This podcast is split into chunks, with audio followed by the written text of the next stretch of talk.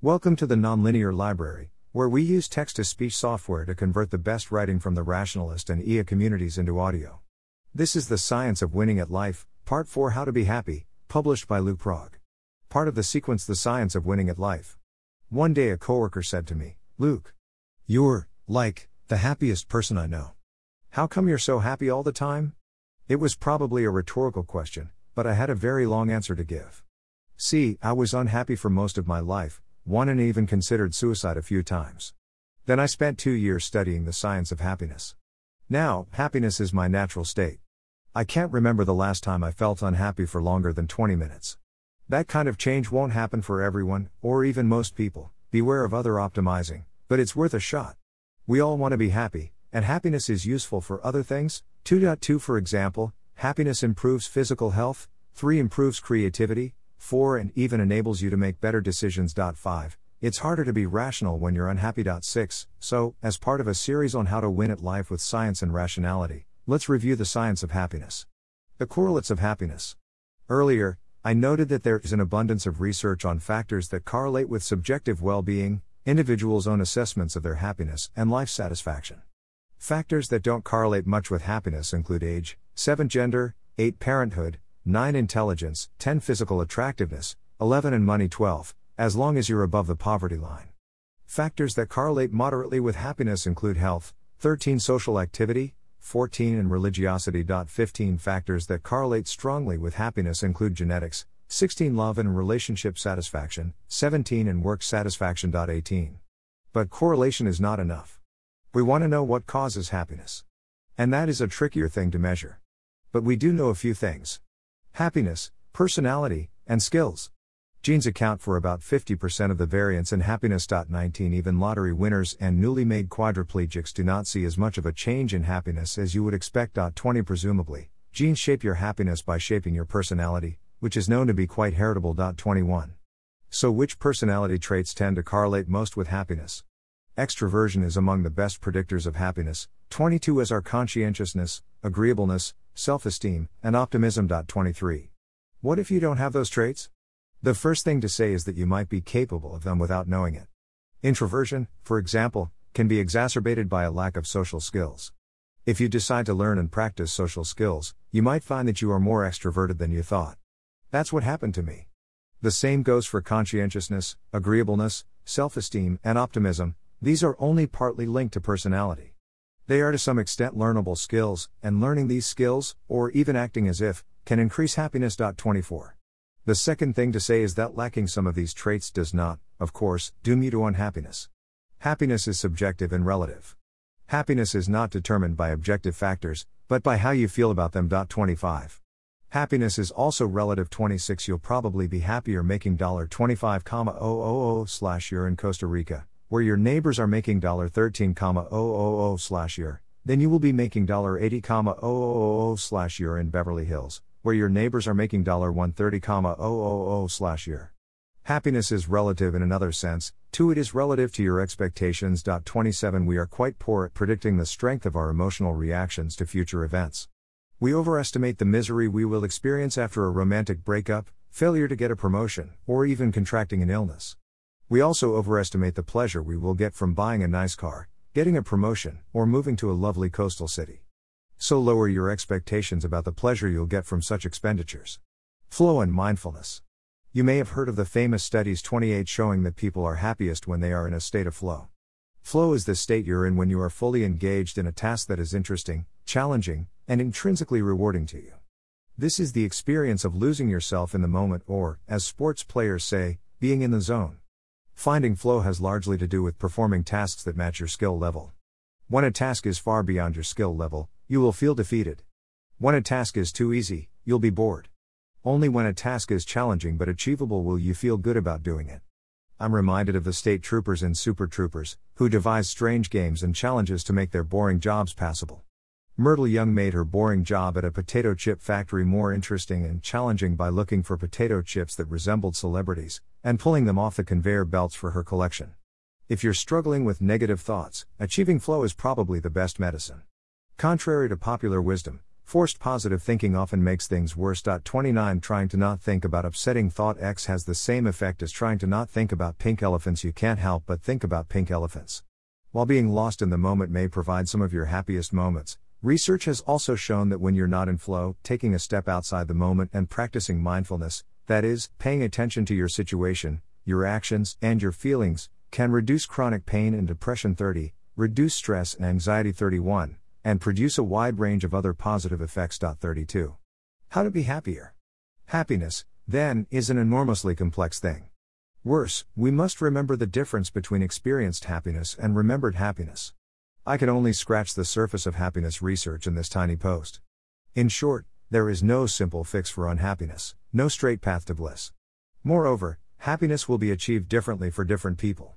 A person suffering from depression due to chemical imbalance may get more help from a pill than from learning better social skills. A healthy, extroverted, agreeable, conscientious woman can still be unhappy if she is trapped in a bad marriage. Some people were raised by parents whose parenting style did not encourage the development of healthy self esteem, 33, and they will need to devote significant energy to overcome this deficit. For some, the road to happiness is long. For others, it is short. Below, I review a variety of methods for becoming happier. Some of them I discussed above, many, I did not. These methods are ranked roughly in descending order of importance and effect, based on my own reading of the literature. You will need to think about who you are, what makes you happy, what makes you unhappy, and what you can achieve in order to determine which of the below methods should be attempted first. Also, engaging any of these methods may require that you first gain some mastery over procrastination. Here, then, are some methods for becoming happier 34. If you suffer from serious illness, depression, anxiety, paranoia, schizophrenia, or other serious problems, seek professional help first. Here's how. Even if you don't need professional help, you may benefit from some self exploration and initial guidance from a reductionistic, naturalistic counselor like Tom Clark. Develop the skills and habits associated with extroversion. First, get some decent clothes and learn how to wear them properly. If you're a guy, Read these books. If you're a girl, ask your girlfriends or try these books. Next, learn basic social skills, including body language. If you're really introverted, practice on Chatroulette or Omegle first. Next, spend more time with other people, making small talk. Go to meetups and couch surfing group activities. Practice your skills until they become more natural, and you find yourself enjoying being in the company of others. Learn how to be funny and practice that, too. Improve your self esteem and optimism. This is tricky. First, too much self esteem can lead to harmful narcissism. 35 second. It's not clear that a rationalist can endorse several standard methods for improving one's self esteem self serving bias, basking in reflected glory, self handicapping 36 because they toy with self deception and anti epistemology. But there are a few safe ways to increase your self esteem and optimism. Make use of success spirals, vicarious victory, and mental contrasting, as described here. Improve your agreeableness. In simpler terms, this basically means increase your empathy. Unfortunately, little is currently known, scientifically, about how to increase one's empathy. 37 The usual advice about trying to see things from another's perspective, and thinking more about people less fortunate than oneself, will have to do for now. The organization Roots of Empathy may have some good advice, too. Improve your conscientiousness. Conscientiousness involves a variety of tendencies useful organization, strong work ethic, reliability, planning ahead, etc. Each of these individual skills can be learned.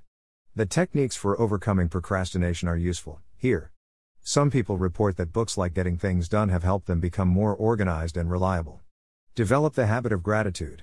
Savor the good moments throughout each day. 38 Spend time thinking about happy memories. 39 And at the end of each day, write down five things you are grateful for the roof over your head, your good fortune at being born in a wealthy country, the existence of less wrong, the taste of chocolate, the feel of orgasm, whatever. It sounds childish, but it works. 40. Find your purpose and live it. One benefit of religion may be that it gives people a sense of meaning and purpose. Without a magical deity to give you purpose, though, you'll have to find out for yourself what drives you. It may take a while to find it though, and you may have to dip your hands and mind into many fields. But once you find a path that strongly motivates you and fulfills you, take it. Of course, you might not find one purpose but many. Having a strong sense of meaning and purpose has a wide range of positive effects. 41 The Find a Purpose recommendation also offers an illustration of how methods may differ in importance for people. Find a purpose is not always emphasized in happiness literature, but for my own brain chemistry, I suspect that finding motivating purposes has made more difference in my life than anything else on this list. Find a more fulfilling job. Few people do what they love for a living. Getting to that point can be difficult and complicated. You may find that doing 10 other things on this list first is needed for you to have a good chance at getting a more fulfilling job. To figure out which career might be full of tasks that you love to do, a Rorschach personality test might help. In the USA, O*NET can help you find jobs that are in demand and fit your personality. Improve your relationship with your romantic partner, or find a different one. As with finding a more fulfilling job, this one is complicated, but can have major impact. If you know your relationship isn't going anywhere, you may want to drop it so you can spend more time developing yourself, which will improve future relationships. If you're pretty serious about your partner, there are many things you can do to improve the relationship. Despite being touted widely, active listening doesn't predict relationship success. 42 Tested advice for improving the chances of relationship success and satisfaction include 1. Do novel and exciting things with your partner often 43. 2. Say positive things to and about your partner at least 5 times more often than you say negative things 44. 3. Spend each week writing about why your relationship is better than some others you know about 45. 4. Qualify every criticism of your partner with a review of one or two of their positive qualities 46. And 5. Stare into each other's eyes more often. 47. Go outside and move your body. This will improve your attention and well being 48. Spend more time in flow. Drop impossible tasks in favor of tasks that are at the outer limits of your skill set. Make easy and boring tasks more engaging by turning them into games or adding challenges for yourself. Practice mindfulness regularly. When not in flow, step outside yourself and pay attention to how you are behaving, how your emotions are functioning, and how your current actions work toward your goals. Meditation may help. Avoid consumerism. The things you own do come to own you, in a sense. Consumerism leads to unhappiness. 49 Unfortunately, you've probably been programmed from birth to see through the lens of consumerism. One way to start deprogramming is by watching this documentary about the deliberate invention of consumerism by Edward Bernays. After that, you may want to sell or give away many of your possessions and, more importantly, drastically change your purchasing patterns. Note that seeking happiness as an end might be counterproductive. Many people report that constantly checking to see if they are happy actually decreases their happiness, a report that fits with the research on flow. It may be better to seek some of the above goals as ends, and happiness will be a side effect. Remember, happiness will not come from reading articles on the internet. Happiness will come when you do the things research recommends. Good luck. Thanks for listening. To help us out with the Nonlinear Library or to learn more, please visit nonlinear.org.